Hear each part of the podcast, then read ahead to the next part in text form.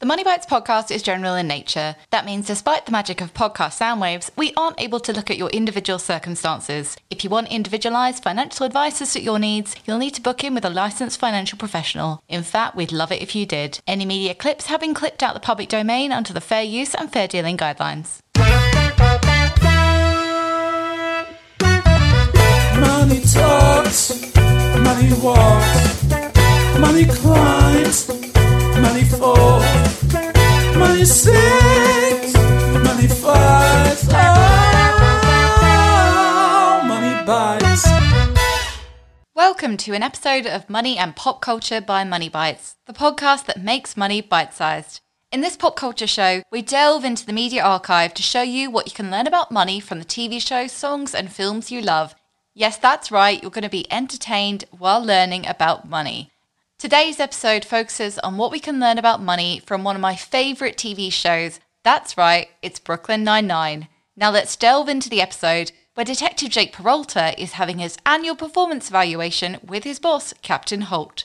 Roll the tape. Seriously, he's begun taking his job. Nope, I just want to get this over with. So I have 72 arrests and 80% clearance rate, but most importantly, I wore a tie sometimes. Now I have a question for you. Is there any way I can borrow $430,000? Why on earth do you need that much money? I need to buy my apartment.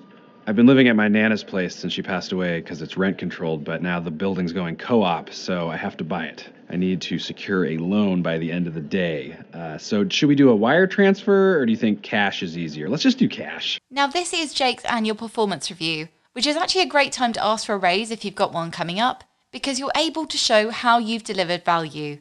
And to give Jake his credit here, he comes prepared with facts and figures about his performance, so full credit for coming prepared with data to back up your argument. However, asking your boss for $430,000 is not appropriate for this conversation, or really ever. Also, we know Captain Holt. It's unlikely that he would have half a million dollars in cash, because that's not an efficient use of those funds. If you build in inflation, it's essentially a loss over the long term. Captain Holt is nothing but efficient. He would likely have it invested in the market or in his very nice Brooklyn townhouse, which we see later in the same series.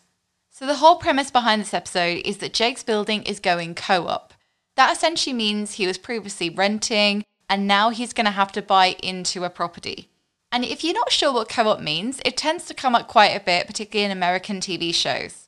The difference is when you buy a condo or an apartment or flat, as you might call it, you own that specific home or unit within a building. That's your property. Cooperative housing or a co op is where you buy in to become a part owner of the entire piece of property. So, not just your single apartment, but the entire building. And it's a little bit different because you're a shareholder joining a co op board. They're taking a chance on you when you join the board. So they're a little bit more wary about things like your finances. And Jake, if he's going to buy in, needs to be very aware of the fact they are going to probe his finances quite heavily. Given he doesn't have enough money to buy into the co op, I'm guessing something's up with Jake's finances. Let's have a quick look. Shouldn't you be asking somebody else for that kind of money? Like a bank? Yeah, I tried that.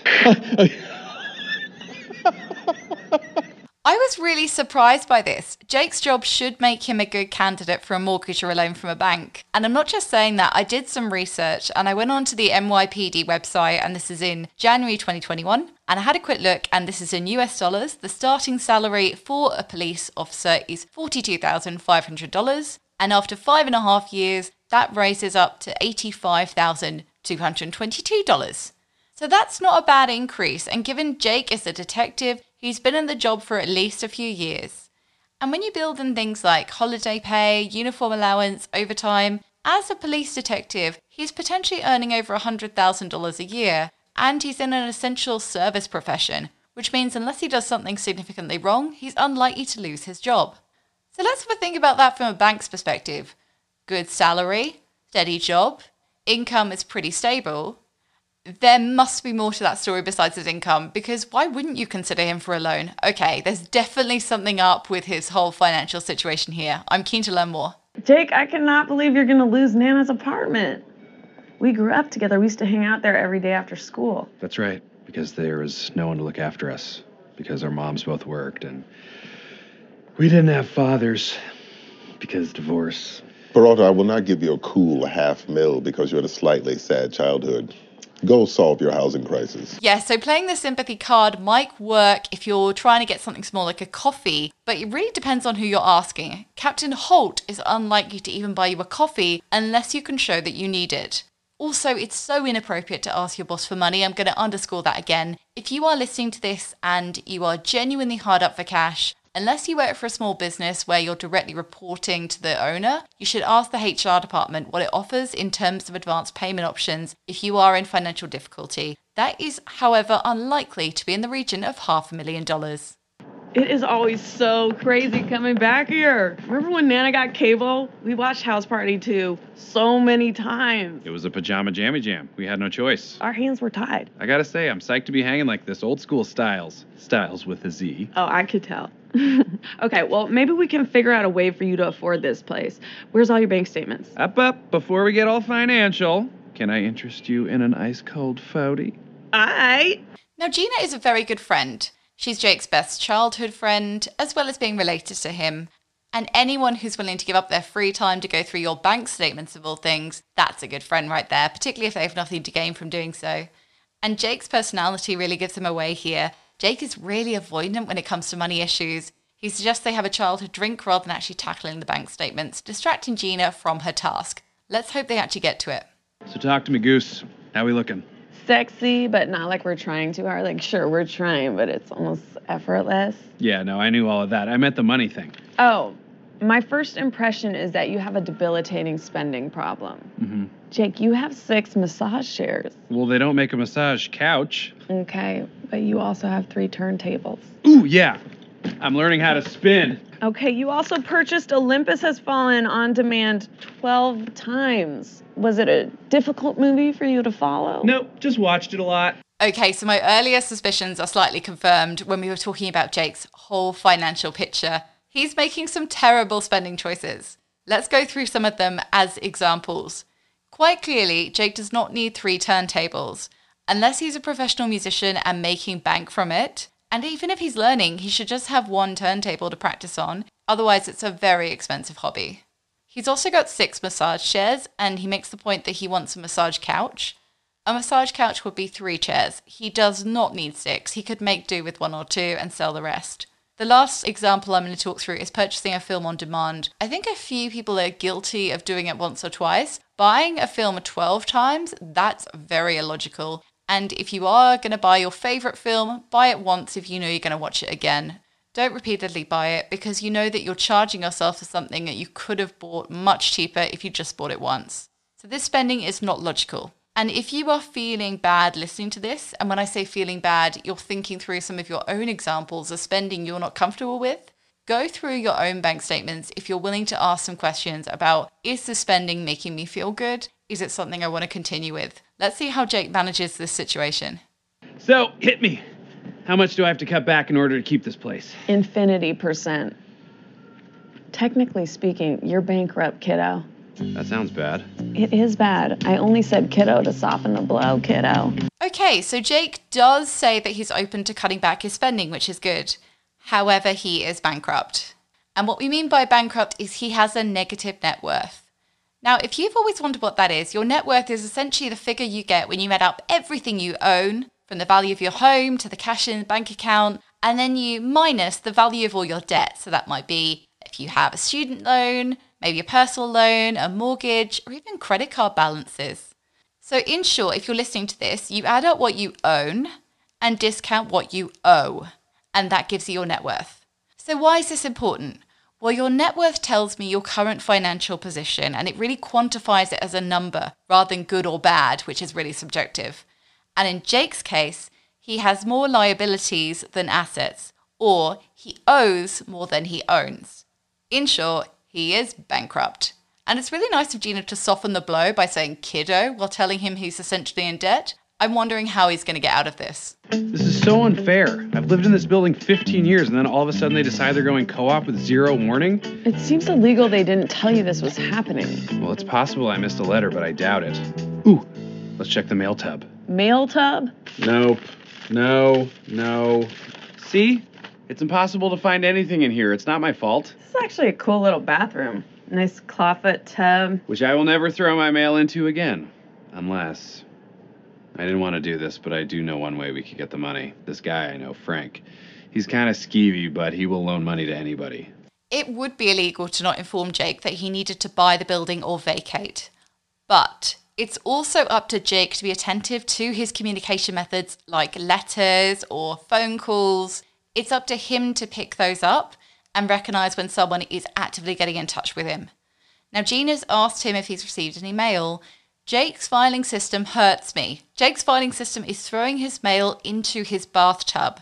The mail tub, which is full the mail tub, which is full to the brim of unopened mail.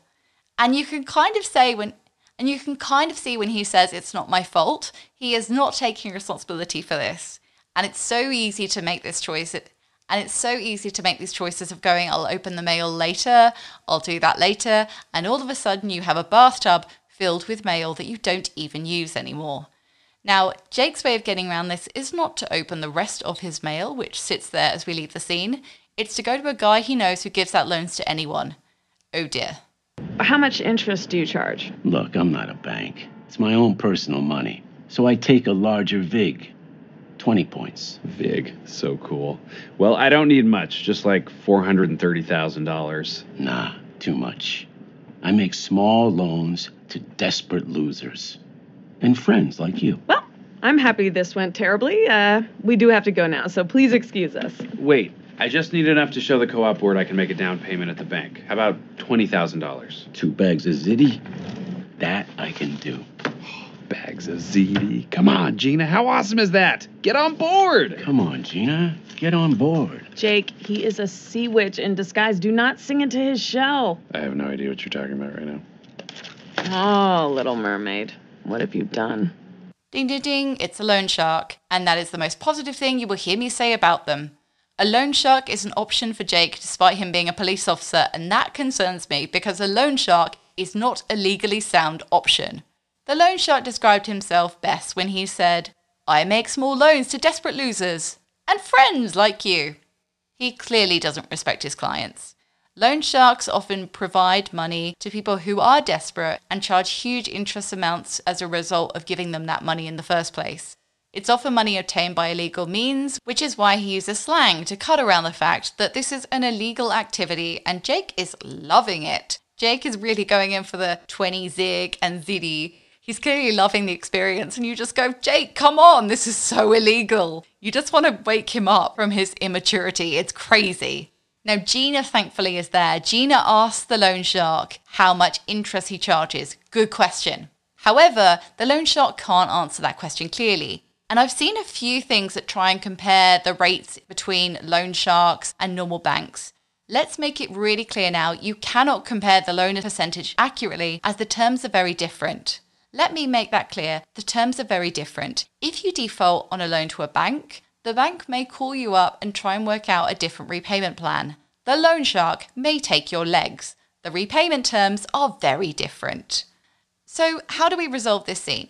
Well, the loan shark can't give Jake the 430k he needs. So, Jake instead takes 20k as proof he can pay the mortgage deposit. That's less than 10% of the purchase price. 20k is less than 10% of 430k. So he still needs a bank that's willing to loan him the rest. But what he's doing is illogical because, as we remember, Jake already went to the bank to ask about a mortgage and they laughed at him in his face. I do want to say one thing to close this scene. Uh, Money Bites were really big on sustainability and consumer choices and making really active consumer choices. If you care about ethical money, don't ever go to a loan shark. It's unclear where that money comes from. It's likely from illegal sources that you likely don't agree with. So it's really worth bearing that in mind of in using loan sharks, you're continuing to provide them with an active market. Gina really warns Jake against using this loan shark, but he does it anyway. And again, really problematic because he's literally a cop. And Gina likens him to the Little Mermaid taking a bad deal. Let's see where the Little Mermaid swims to next. Hey, Mr. Henders, the king of the lobby. Jake, the co-op board meeting was an hour ago. I know. I am so sorry. It's just, I've been pretty busy with police work, you know, with my police friends, helping out non police folks such as yourself, keeping you safe, police. We appreciate your service. And I appreciate you saying that. Look, I know there's been a lot of misconceptions about my financial situation, but I am ready to put that to rest right now. Boom goes the dynamite. Oh my God. That's $20,000 right there, and I intend to use it as a down payment on a mortgage. Where did you get this money? Just had a lying around. You've been an adequate tenant. Adequate. But we needed a completed application with a bank loan by today. With all due respect, sir, that's not fair. I mean, I didn't even know that the building was going co op until last week. I got one letter. We left you 15 voicemails as well. Ah, voicemails. Well, that explains it. My generation mostly texts. Okay, so Jake's addressing the building manager. He gives him the cash up front as proof he can get a deposit. Now, he's clearly missed the meeting of the future co op board where he could have asked what he needed to do and perhaps asked for better terms so that he could have an opportunity to buy in later. Now, the building manager is quite clearly freaked out by the rolls of $10,000 because it seems really dodgy because it is really dodgy. Now, what they actually needed from Jake was an application and a bank loan secured that day. The frustration with Jake in this episode is he hasn't done what they asked him to do. He's just run around trying to find a different solution. And what could have saved him all that time is to contact them directly and ask the question. The building manager also says that Jake is an adequate tenant. So, not a great tenant, he's replaceable to them. And it's really important if you are in a city where the housing is competitive in terms of rentals and affordable rentals are really competitive to make that extra effort and be a great tenant, to always pay your rent on time and to make an effort. Because it does mean that a landlord is much less likely to want you to move on because you're such a great tenant. It's interesting he ends this episode by saying, You only sent me one letter, but the 15 voicemails were not responded to. Okay, I get this. My generation texts too, and I don't like voicemails either. But if one person is trying to get in touch with you and it's someone like your landlord constantly trying to call you, it's likely important. So if they're leaving you that many voicemails, you do need to pick up your phone at some point in responding to requests like this, which are perfectly reasonable given the context that they actively tried to contact him to let him know. I'm only 33, so. We're in the same generation. I'm 31. 31. But I call you Mister, and you wear a suit, and that. Did you just point at my bald spot? No. Look, we're putting the apartment on the market. We need to get it ready for brokers to show. We need you out by next Friday. Oh, next Friday's a little tough for me. Is there any way we can move it to the Sunday after eight years from next Friday? Based on your judgy eyes, I am going to take back my dynamite. Unboom. Unboom. You got a full head, head of hair. Nope. Okay. Okay, he's pointed out the building manager's bald spot. That's pretty much the worst strategy to get someone on your side. It's interesting too how they reveal stereotypes about generations. You are allowed to wear suits as a young person. We don't all dress the same. And I know a dumb article comes out every few years calling millennials the worst generation and Gen Z the self obsessed selfie generation.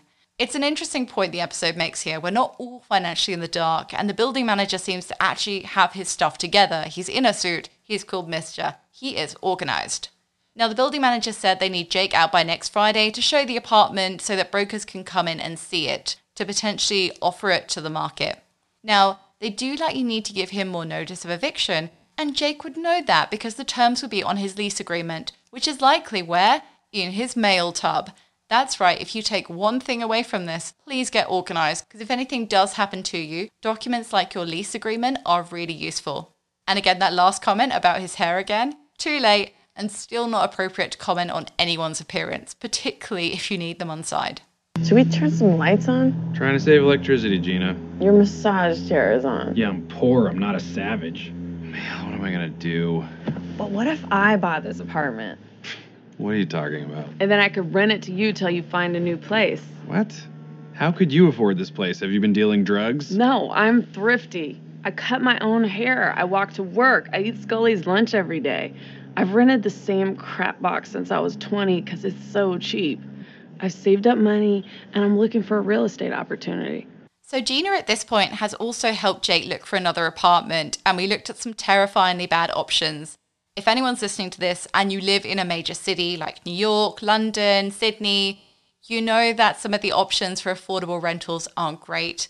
And the episode included one that had a toilet in the middle of it and pigeons living in the ceiling loft. So it's understandable from looking at those options why he's so upset at losing his current good option. The massage chair logic on electricity shows that Jake clearly doesn't understand how electricity is priced, so it's worth him looking into that.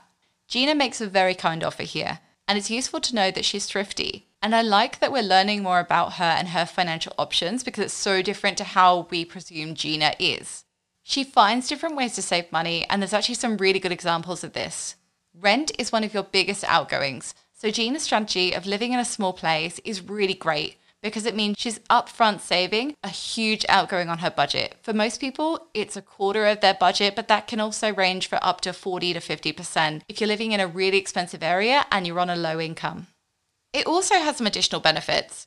You use less power to maintain the property, you have to buy less furniture to furnish the whole thing, and it really restricts you from just buying without thinking about it because your space for that extra stuff you may not notice is so limited. Now, the strategy of eating someone's lunch, that is not a great strategy because Scully's diet is frankly disgusting and means he has multiple health issues throughout the episodes we watch. Also, stealing food could find yourself in front of HR very quickly, so avoid that if you can.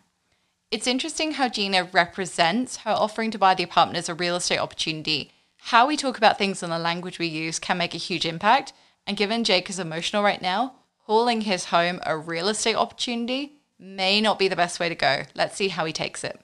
Ew, a real estate opportunity? Are you being serious? We were drinking 40s this morning. I'm saying I could give you a fair rent because I would be your landlady. Whoa, whoa, you be my landlady? You're Gina. Your lifelong dream is to be on Wife Swap. You call Gum the dentist. You think Ray J is a national treasure. Yeah, so what? I'm eclectic. You're not better than me, okay? And I'm glad that I still own this place because I can happily invite you to leave. Grow up, Jake. Grow up, Jake. So, the frustration that Jake's expressing here is about his perceptions. He's perceived that Gina is of a similar age to him and therefore must have a similar attitude about money. And I think a lot of young people have that assumption that they have time to be more financially free with their choices before they become an adult. The issue with that is when you're young, you can make huge strides in terms of you starting to invest in the market or in terms of you starting to build your retirement fund. Because if you think of those things like a hill, when you're at the very top of your hill, starting in your career, you have the greatest thing in front of you, which is time. Time is in front of you, and it's time to compound the money you have over 40 to 50 years so that you can really retire on more and actually put less in because you started earlier. The attitude of we can wait until we're adults also means that you can make choices that see you get into debt while you're young. And that has the opposite effect because you can be paying that debt off into your 30s and 40s and trying to get back to at least a positive net worth. So it's worth bearing in mind that the younger you start, the easier it will be later. And perceptions also mean that Jake sees Gina as fixed. Because of her choices like calling Gum the dentist, she must therefore be irresponsible with money. She defines herself differently as eclectic, but he's made that assumption about her. And it's all about worth in terms of how he's feeling about himself. When he says, You're not better than me, that's what this is about. Money can be tied to our sense of self worth. And Jake clearly takes Gina doing well as taking something away from him. Comparison is the thief of joy, and often when you have that arrangement of seeing someone's success as taking something away from you, that can be really damaging to your own self esteem. So, in short, this is not about Gina. This is about Jake, his assumptions, and his relationship with money, and how he's made assumptions other people have the same relationship, only for that to suddenly be shattered. The comment, I can invite you to leave because I still own this place, that's pure pettiness and emotional reaction. Gina being his landlady and offering him a fair rent is really kind because she could be getting more from someone else. So I don't think he's quite seeing that because he's reacting so emotionally. Oh, you okay? Yep. Just checking out my new bedroom. Oh, good. It feels like scoliosis and smells like 10 million butts. Take it your apartment thing didn't work out. When did everyone decide to become an adult? I mean, I know you were born in your 50s, but come on. Thanks. But get this Gina just offered to buy Nana's apartment as a real estate opportunity and become my landlady. Jake. I know she was just trying to help, but we've known each other since we were kids, you know? I got her her job, which an ice cream cone could do, by the way. And now I find out she's been saving all these years? Jake. I know.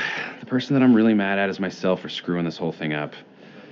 I gotta talk to Gina. Thanks for your help, Amy. Didn't say anything. Don't want credit in case it goes wrong. Yeah, that's smart, given my track record. Now, at the start of this scene is pretty much the only time we hear from Amy. Amy asks Jake how it went, and then she just says his name like a monologue for the rest of this scene. She doesn't want to provide him with advice, and she ensures at the end she isn't credited with giving him advice in case it goes wrong, which he says is fair given his history, i.e., his poor decision making. He starts the scene also by saying he's thinking of living in the break room at work. This rarely happens in real life because most workplaces have cleaners that come in and will quickly notice behaviour like that. But it does signify that Jake's feeling really low at the start of this episode. His phrase, when did everyone become an adult? I ask myself that all the time. When I see people getting rings on their fingers or buying multiple properties on social media, having a few babies, it's weird. You compare yourself and you feel like you're being left behind. And Jake acknowledges that Gina was trying to help, but it's just weird for him because he's known her for so long. Again, it's that fixed idea of her. And the fact that he got her the administrative job as Holt's assistant, and he sees her saving money all these years, it's kind of like a betrayal of him because it's so different to how he previously saw her. I like that he acknowledges at the end of this episode that it's not about Gina. It's that he's angry with himself for screwing up. And there's a few ways he's done that in terms of his money.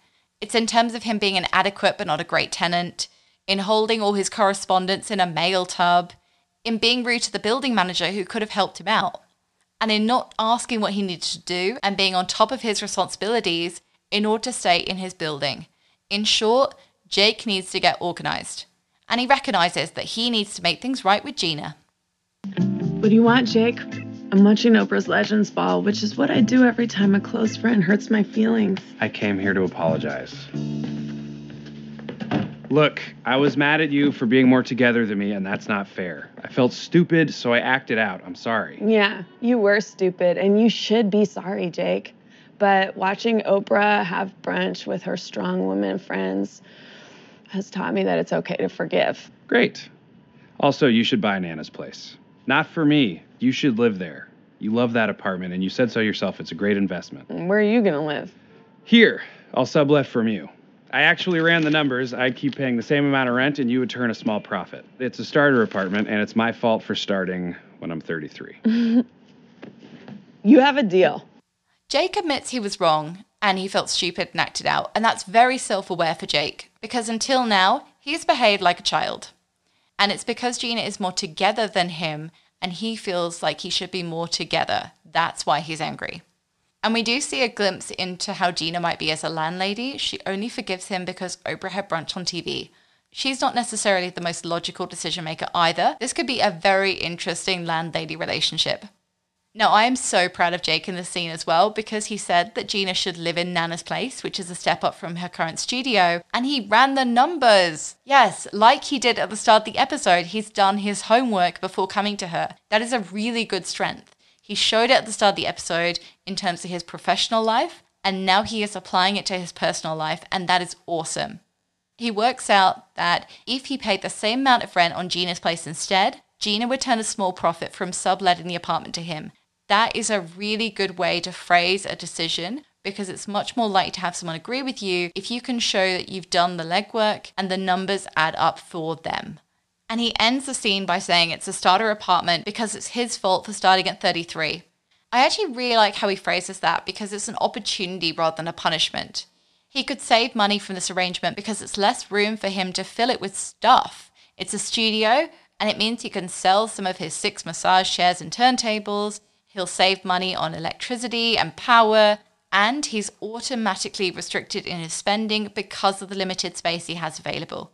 So, this is a really good way to end the episode because we see Gina in a better financial position as someone who's buying into a co op or buying into a property, and Jake as someone who's about to start saving, potentially for the first time.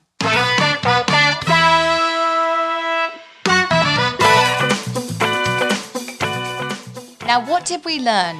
Here's what we learned about money from watching Brooklyn Nine-Nine. Number one, get organized. Organize your mail and ensure you're across your correspondence so that you don't miss anything. A mail tub is not a way of doing that. Get a filing system in place that means you can find things when you need it.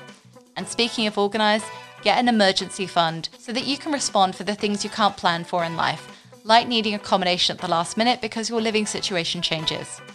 Number two, know your credit score. A credit score is not the be all and end all, but if you want to get a bank loan in the future, you need to demonstrate you're a good person to loan money to. So, a credit score can be a really good way to define that, as well as being more familiar with what's happening in your finances, including your net worth. A loan shark, however, is never an option. They're dodgy as hell, and you'll end up owing so much more over the life of the loan, and you're participating in an illegal activity. And thirdly, talk about money with your friends. Your friend's financial situation may surprise you, and talking about it in a positive way means you had the opportunity to learn from each other. Ask if you're curious and make sure it's someone who you have a trusting relationship with so that you already feel comfortable around them, particularly given this might be a sensitive topic. And remember, it's about what you can learn from them, in terms of Gina, for example, being an amazing saver. Don't compare yourself, but rather see what you can learn from each other. And those are our takeaways about money from Brooklyn Nine-Nine. The following program is rated G, G for general. The financial information in this podcast is general guidance only. You should consider this guidance further in the context of your own financial situation and needs. To get financial advice that is tailored to your circumstances, you'll need to lock in an appointment with a professional for individualized financial advice. In fact, we'd be stoked if you did. Any media clips have been clipped out the public domain under the fair use and fair dealing guidelines.